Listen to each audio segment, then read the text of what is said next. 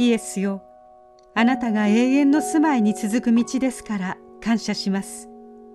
どうかあなたの光によって今日私を導いてください。デイリーブレッドから今日の励ましのメッセージです。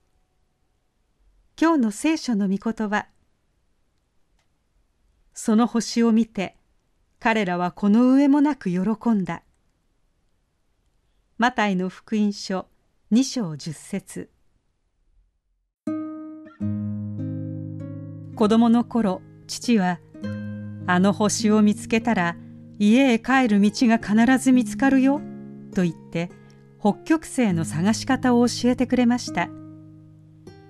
彼は戦地に行っていたので星で方角が読めるか否かに生死がかかることもありました。それで私が特定の星座の名前や位置を覚えているかを気にしました。北極星は特に重要でした。その星を見つけられたらどこにいても東西南北が分かり向かうべき方向がわかるからです。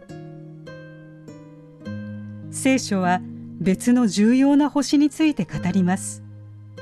東の方から来た博士たちとは今日のイラク・イラン方面の学者たちです。彼らは神の民の王となるお方が誕生する兆しを注意深く観察していました。そしてエルサレムに来てユダヤ人の王としてお生まれになった方はどこにおられますか？私たちはその方の星が昇るのを見たので礼拝するために来ましたと述べました。現代の天文学者にはベツレヘムの星が現れた原因が分かりません。しかしイエスは輝く明けの明星です。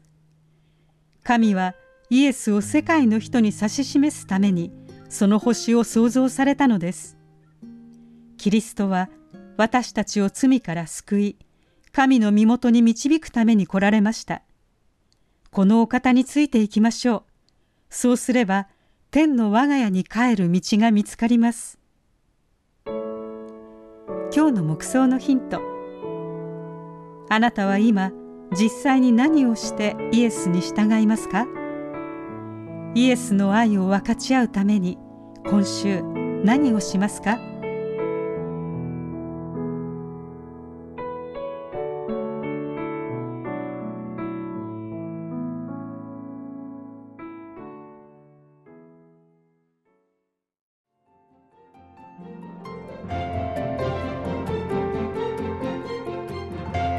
今日のお話いかがでしたか？